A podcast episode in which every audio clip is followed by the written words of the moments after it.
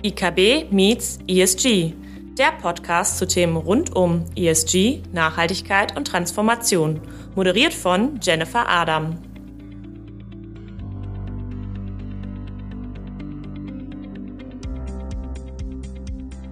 Also das ist ein großer Markt, der sich da anbahnt und jedes Unternehmen, was in der Lage sein wird, den zu beliefern, hat einen Zukunftsmarkt. Hallo und herzlich willkommen zu einer neuen Folge von IKB Meets ESG. Mein Name ist Jennifer Adam, ich bin ESG und Nachhaltigkeitsexpertin der IKB und führe Sie durch diesen Podcast. Heute sind wir in Frankfurt. Mein heutiger Gast ist Dr. Daniel Römer, Senior Economist bei der KfW. Hallo, Herr Dr. Römer. Ja, hallo.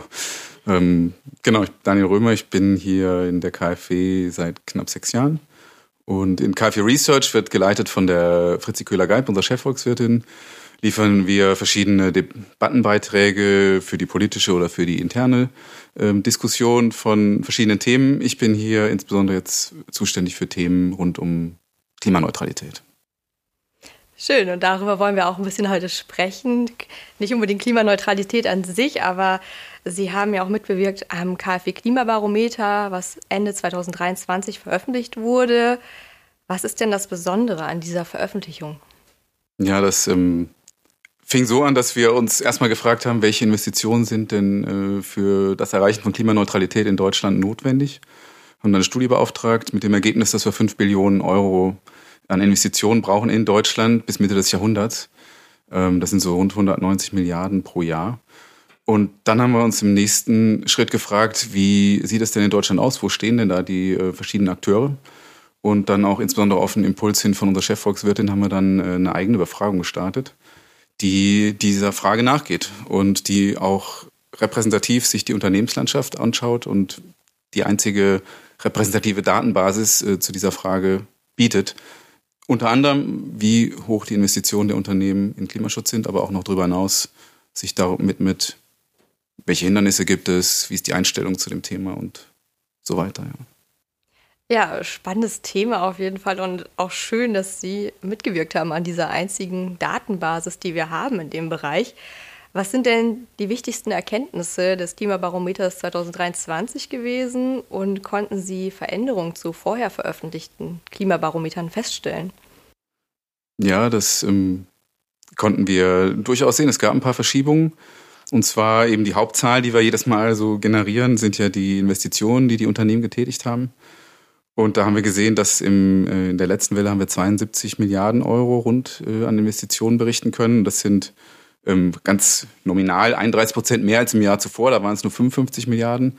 Ähm, aber auch wenn man den Preisanstieg berücksichtigt, hat man immer noch einen Anstieg ähm, um 18 Prozent. Das heißt, obwohl es die ganz Unsicherheit in der unternehmerischen Lage gab, Energiekrise, waren wir es durchaus nicht überrascht, aber es war durchaus in der Höhe jetzt nicht zu erwarten, dass, dass die Investitionen so ausgeweitet wurden. Also inzwischen kann man sagen, jeder siebte Euro äh, von den Investitionen der Unternehmen fließt in den, in den Klimaschutz.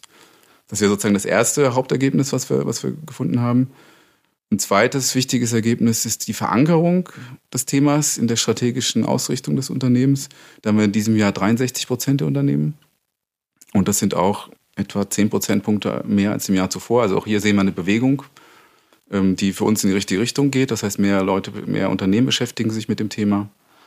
Und ähm, insbesondere das vielleicht jetzt so zum dritten Punkt, weil die Vorreiter sind die Großunternehmen, das haben wir im letzten Jahr auch schon gesehen. Also wir auch nochmal vielleicht zur Datenbasis, wir haben wirklich eine für Deutschland repräsentative Datenbasis, es geht von dem Kleinstunternehmen, vom Kioskbesitzer bis zum Großunternehmen, ähm, können wir äh, sozusagen die Grundgesamtheit abbilden und entsprechend auch jetzt hier Verschiebung sehen. Und da sehen wir eben, dass im letzten Jahr insbesondere der Mittelstand aufholen konnte. Also es bleibt von, sozusagen im Bild, dass die größeren Unternehmen vorangehen und mehr äh, machen, aber dass der Mittelstand im letzten Jahr eben aufholen konnte. Zum Beispiel auch bei den Kleinstunternehmen oder bei den kleinen Unternehmen ähm, sehen wir da Zuwächse bei der Berücksichtigung zum Beispiel von Klimaschutz in der Geschäftsstrategie. Also da tut sich was. Das ist auch ein gutes Ergebnis für uns. Ja, total. Das ist ja auch super spannend zu sehen, wie sich das dann über einen Zeitverlauf verändert und vermutlich auch mit eins der Gründe, dass es so in der Öffentlichkeit omnipräsent das Thema ist, Nachhaltigkeit, dass sich da auch das Bewusstsein hin zu Geschäftsstrategien verschoben hat, dass da jetzt auch mehr investiert wird einfach. Ja, das stimmt. Und wir können auch in dem Klimabarometer sehen, dass ähm, den Einfluss von Stakeholdern, sagen wir mal so ganz grob, also bei Finanzierungsgesprächen oder ob Kunden das Thema angesprochen haben, da in gewisser Weise Druck auf das Unternehmen ausgeübt haben. Und da sehen wir auch, dass das ein Zusammenhang sich zumindest nahelegt, dass die Unternehmen, die da stärker im, im das Thema sehen in den Gesprächen, dass die auch ähm, stärkeres Engagement zeigen. Also von daher diese These, da würde ich durchaus mhm. unterstützen. Ja. Ja, und das ist ja auch das, was wir in den Kundengesprächen ein bisschen wahrnehmen. Selbst wenn man vielleicht von Regulatorik noch gar nicht so betroffen ist, die Stakeholder fordern es ein, möchten mehr über das Thema wissen, möchten auch das Unternehmen sich dahingehend positionieren. Und das spiegeln sie ja auch gerade mit den Daten wieder, dass dort ja diese Bewegung jetzt stattfindet, einfach hin zum Thema Nachhaltigkeit, sich mit Nachhaltigkeitsthemen auseinandersetzen, Transformationsinvestitionen, die getätigt werden einfach. Auf jeden Fall, das erklärt auch ein bisschen dieses Gefälle zwischen den größeren und den kleinen Unternehmen. Die größeren stehen halt ganz einfach mehr auch in, in der Öffentlichkeit oder diesen ganzen äh, Stakeholder-Ansprüchen. Wahrscheinlich sehen die, sehen die mehr als die kleinen Unternehmen. Mhm. Sie haben jetzt ja auch schon darüber gesprochen, es kommt stark auch durch die Stakeholder getrieben. Was sind denn die häufigsten Bereiche, in denen investiert wurde letztes Jahr? Das Hauptinvestitionsfeld äh, liegt im Bereich klimaneutrale Mobilität. Also etwa jedes zweite Unternehmen, von denen die investiert haben, haben in dem Bereich investiert und Klimaneutralität äh, in, in dem Bereich bedeutet halt ein Elektrofahrzeug oder Ladeinfrastruktur.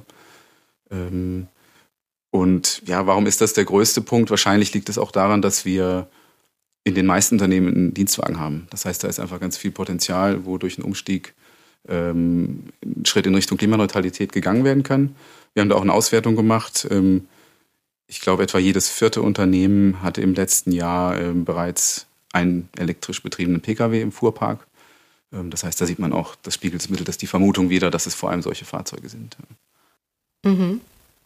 Gab es denn noch andere Bereiche, in denen auch investiert wurde? Ja, genau. Also der zweitgrößte Punkt sind die erneuerbaren Energienanlagen, wenn man das mal so grob zusammenfassen kann. Also zur Erzeugung oder Speicherung von äh, Strom oder Wärme aus erneuerbaren Energien, genauer gesagt. Ähm, das sind 36 Prozent der Unternehmen, die das, von denen die investieren, die dieses äh, Feld quasi äh, besetzt haben. Da sehen wir einen leichten Anstieg. Also im Grunde auch vielleicht schon mal der Stelle gesagt, die Struktur ist auch so ähnlich wie im Jahr zuvor. Da hatten wir auch den größten Anteil bei der Mobilität, dann die erneuerbaren Energien. Ähm, da gibt es jetzt eine leichte Verschiebung. Das heißt, wir haben jetzt 36 Prozent, davor waren es 32 Prozent, ein leichter Ausbau. Und am dritthäufigsten sind das äh, Maßnahmen, die die energetische Ertüchtigung der Gebäude betreffen. Also sowas wie Wärmedämmung installieren, eine Wärmepumpe installieren. Das wäre sozusagen der drittgrößte Block mit 28 Prozent. Und dann haben wir noch einen Haufen weiterer ähm, Felder, die auch in den Fragebögen äh, genannt wurden, ähm, die dann aber deutlich hinten dran kommen. Also sowas wie Prozessanlagetechnik optimieren, Ressourceneinsparung, ähm, die folgen dann mit Abstand hinten dran. Sind aber auch Felder, wo, in denen Klimaschutzinvestitionen getätigt werden. Mhm. Ja, und gerade das Thema Gebäude haben Sie ja angesprochen, aber auch Umstellung auf, sag ich mal, erneuerbare Energien, Mobilität, gerade Verkehr und Gebäudesektor sind ja auch die größten CO2-Emittenten in Deutschland. Deswegen ist ja gut, dass man merkt, dass dort jetzt auch investiert wird und sich den Themen angenommen wird, auf jeden Fall. Ja, also im Verkehr ähm, ist natürlich hier eine Bewegung drin. Man sieht, dass da einige investieren. Wenn man aber natürlich den Anteil an der Flotte anschaut, dann ist das natürlich ein bisschen ernüchternder und die Lebensdauer von den Fahrzeugen ist natürlich auch noch drin. Und wenn man dann auf die äh, Emissionsentwicklung im Verkehr sieht, dann wird bewusst, dass da einfach noch viel mehr passieren muss und dass das auch ein bisschen dauern wird, bis sich die Flotte umstellt, bis dann da die ähm, Emissionen auch runtergehen in dem Sektor. Die sind ja seit Jahren eigentlich noch relativ hoch. Mhm.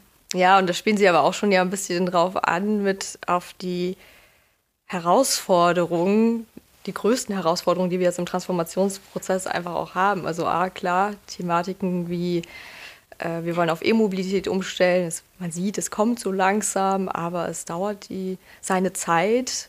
Was sind denn noch sonst so große Herausforderungen, die Sie aufgrund des Klimabarometers herausgestellt haben? Also wir spiegeln ja die Klimaschutzinvestitionen mit diesem einen Wert aus dieser ganz an, anfangs zitierten 5 Billionen Euro Studie quasi, wo man dann runterbrechen, 120 Milliarden wären es etwa im Jahr, die die Unternehmen investieren müssten. Das ist ein Preisniveau, das zum Zeitpunkt der Studienerstellung war. Das heißt, da müssen wir immer noch mal, müsste man immer noch so ein bisschen diskontieren, wenn man das mit den aktuellen Investitionssummen vergleicht. Aber selbst da sehen wir halt, da ist noch ein Gap, ein größerer. mit den äh, 72, die wir jetzt im letzten Jahr gesehen haben, 72 Milliarden. Das heißt, es gibt noch einige zu erreichen und es müssen alle mitgenommen werden. Und gerade ähm, das könnte eine Herausforderung sein. Und wenn wir auch zum Beispiel aus dem Klimabarometer sehen, einerseits gibt es äh, zwei Drittel der Unternehmen, die es in der strategischen Verankerung berücksichtigen.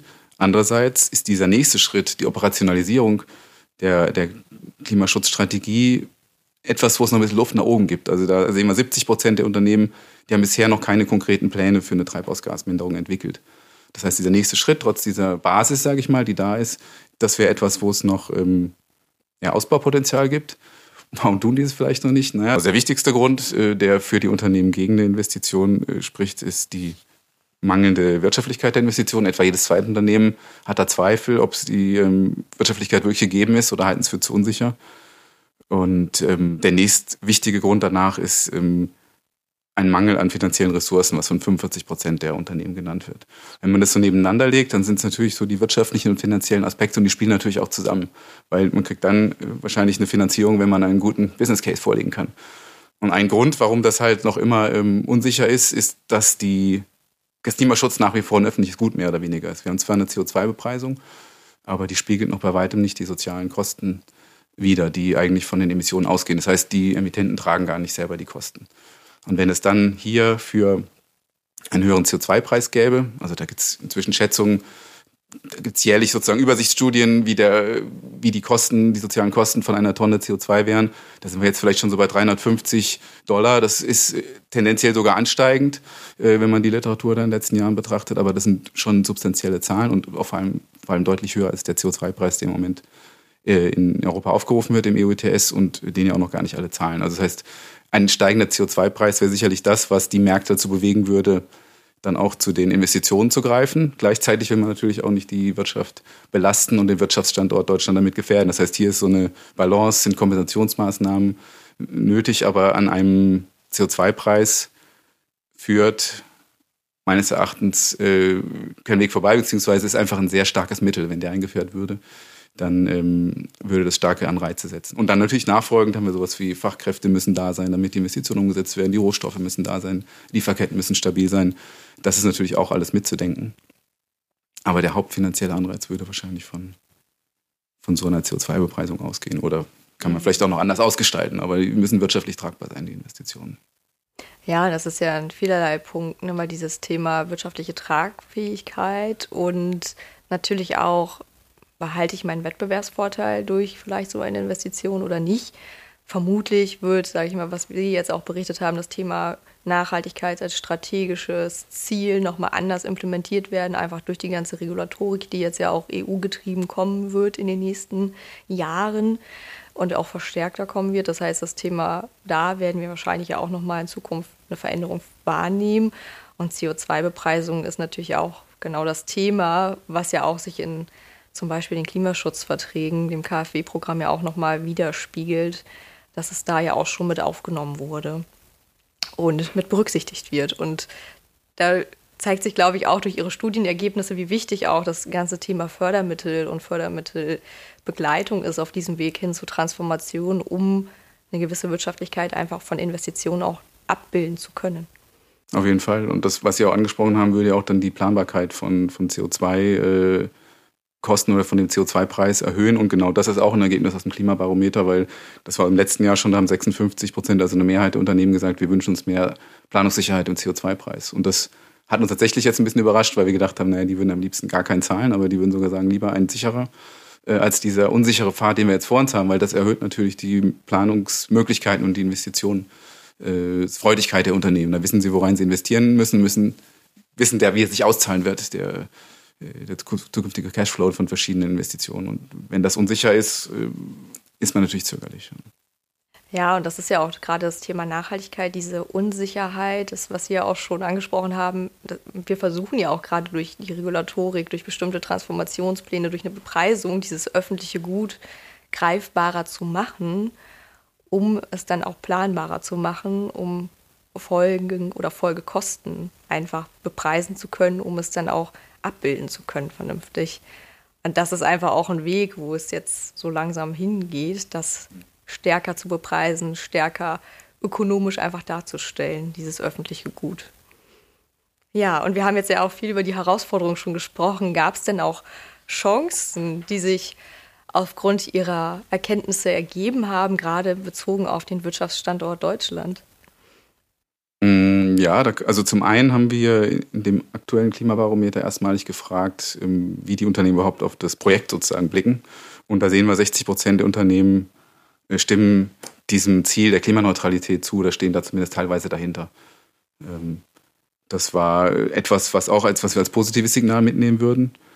Ähm, zum anderen hat man im letzten Jahr, auch das war ging nur an Großunternehmen, haben wir gefragt, wie sie denn glauben, dass sich das auf die Wettbewerbsfähigkeit des Standortes auswirken würde, die, dieses Ziel der Klimaneutralität. Und da haben immerhin von den Großunternehmen äh, 75 Prozent gesagt, ja, im Grunde würde das sogar die Standortqualität verbessern. Und äh, für das eigene Unternehmen hat es eine knappe Mehrheit bejaht. Ähm, das wird bei den mittleren und kleinen Unternehmen sicherlich niedriger ausfallen, aber man sieht halt schon die Unternehmen, die sich damit stärker beschäftigt haben ähm, und sogar auch im internationalen Wettbewerb stehen, sehen da durchaus Chancen. Das hat uns also auch darin bestärkt, dass das für die äh, Unternehmen auch sozusagen eine, eine, ein guter Weg sein kann, der sie in der Wettbewerbsfähigkeit äh, nach vorne bringt. Und tatsächlich, wenn man auf die Zukunft schaut, die Zukunftsmärkte werden sehr grün sein. Also wenn man diese sogenannten Net Zero Staaten, also die sich zu einem äh, Klimaneutralitätsziel verpflichtet haben, wenn man die mal anschaut, dann sind das 92 Prozent der globalen Wirtschaftsleistung und die decken 88 Prozent der globalen Treibhausgasemissionen ab. Und gerade das Erste, also das ist ein großer Markt, der sich da anbahnt und jedes Unternehmen, was in der Lage sein wird, den zu beliefern, hat einen Zukunftsmarkt. Ähm, also ganz platt gesagt, und Deutschland ist da eigentlich nicht in einer schlechten Situation. Wir äh, waren jahrelang nicht mal der zweitgrößte Exporteur hinter China. Also ich sage war, weil der letzte Studie ist schon ein bisschen älter. Also da und die anderen haben aufgeholt, aber das letzte mir vorliegende ähm, Werk dazu sagt irgendwie, dass Deutschland auch immer der zweitgrößte Exporteur von Umwelt- und, und Klimaschutzgütern ist. Das heißt, wir haben da eigentlich einen, äh, einen Standort, äh, der ganz gut geeignet sein könnte, diese grünen Märkte zu bedienen. Und das stimmt uns positiv, dass das auch gelingen wird, trotz der Herausforderungen, die jetzt in den nächsten Jahren auf Deutschland äh, einprasseln werden oder auf, sie, auf Deutschland warten werden. Heißt es im Umkehrschluss jetzt frühzeitig in eine Transformation investieren, damit man zukünftig die Zukunftsmärkte gut beliefern kann, ist sinnvoll? Sicherlich hat man da äh, Vorteile, wenn man auf dem Markt dann sich frühzeitig positionieren kann und äh, dann auch Zugriff auf diese Märkte hat. Wenn man dann schon Fortschritte hat, vielleicht in die Technik zu verstehen und äh, die Produkte zu entwickeln. Ja, woraus auch wieder ein Wettbewerbsvorteil entstehen ja. kann. Mega schön. Also schöne Chancen im Vergleich zu dem, was man ab und zu sonst so hört mit der eher düsteren Stimmung in der Wirtschaft derzeit. Aber das ist dann ja auch ein schönes Zukunftsbild, was sie da malen können und gestalten können und was sie auch ja jetzt schon ein bisschen absehen können durch das, was in der Studie rausgekommen ist. Wir kommen jetzt auch so langsam zum Abschluss, deswegen meine Frage noch, welche, was möchten Sie unseren Hörerinnen und Hörern denn sonst noch zu dem Thema mit auf den Weg geben? Ja, es gibt ja immer die zwei Seiten, äh, die so ein unsicherer Pfad mit sich bringt. Und ähm, Transformation bedeutet Neuland, auch gewisserweise. Das heißt, ausprobieren, auch mal Fehler machen. Und ich glaube, dass die deutsche Kultur eher geprägt ist, oder gibt es auch Studien zu, äh, von einer Fehlervermeidungskultur, Perfektionismus. Und ähm, das ist dann in dem Fall äh, vielleicht nicht unbedingt förderlich für einen Unternehmergeist, den man jetzt bräuchte, weil es gibt Chancen, es gibt auch Hindernisse, es gibt beides, das ist ganz klar. Aber ähm, man sollte den Blick auf die Chancen nicht verlieren. Es werden neue ähm, Wachstumsmärkte dazu erschließen sein. Und wenn man immer auf, Aufbruchstimmung mit äh, eben auch so einem unternehmerischen Rangehen, auch mal einen Fehler zu machen, ähm, auf allen Ebenen. Also das, äh, da kann auch, ähm, können auch staatliche äh, Genehmigungsverfahren mal irgendwie in, in, unter die Lupe kommen, wenn man äh, da schlanker und effizienter werden möchte und mal pragmatischer werden möchte. Wurde ja auch teilweise schon gemacht. Ähm, aber das ist, glaube ich, etwas, was wir in Deutschland vielleicht nicht überbetonen können, wenn es immer beide Seiten gibt. Aber das fände ich einen wichtigen Punkt. Und man sieht im Moment, ist jetzt unklar, wie es sich entwickelt, meiner Meinung nach, aber rund um das Thema Handwerk, Wärmepumpe, da war, glaube ich, lange ähm, eine zögerliche Haltung und jetzt gibt es schon solche Labore, wo man ausprobiert, mit der Technik umzugehen, die besser zu verstehen, anzuwenden, weil es auch in großen Teilen davon abhängig, wie die, wie die eingestellt ist, wie dass die richtige Anlage installiert ist. Und da kann man auch noch viel lernen, glaube ich. Und da können sich dann neue Chancen ergeben, die vielleicht bei, in den ersten Fällen noch nicht sich so realisiert haben. Also ich glaube, da ist zum Beispiel ein Feld, wo man das ganz konkret mal in die Anwendung bringen könnte. Also nehmen wir mit, äh, unternehmerisches Denken, sich zutrauen, auch mal Fehler zu machen und dann den Weg zu justieren und dann weiter voranzuschreiten. Das ist so die Message ein bisschen dahinter. Sehr schön. Dann hole ich mir ja zum Abschluss immer noch mal von jedem das Abschlussstatement ein, das einmal zu vollständigen. Und zwar Net Zero 2045 ist. Eine herausfordernde, aber richtige Zielsetzung, um unsere Lebensqualität und unseren Wirtschaftsstandort zu erhalten. Danke für das Statement, danke für Ihre Zeit und danke für die Einblicke in das KfW Klimabarometer. Sehr gerne, vielen Dank Ihnen. Wenn Sie sich persönlich zu den Themen ESG, Nachhaltigkeit und Transformation mit uns austauschen wollen, melden Sie sich gerne.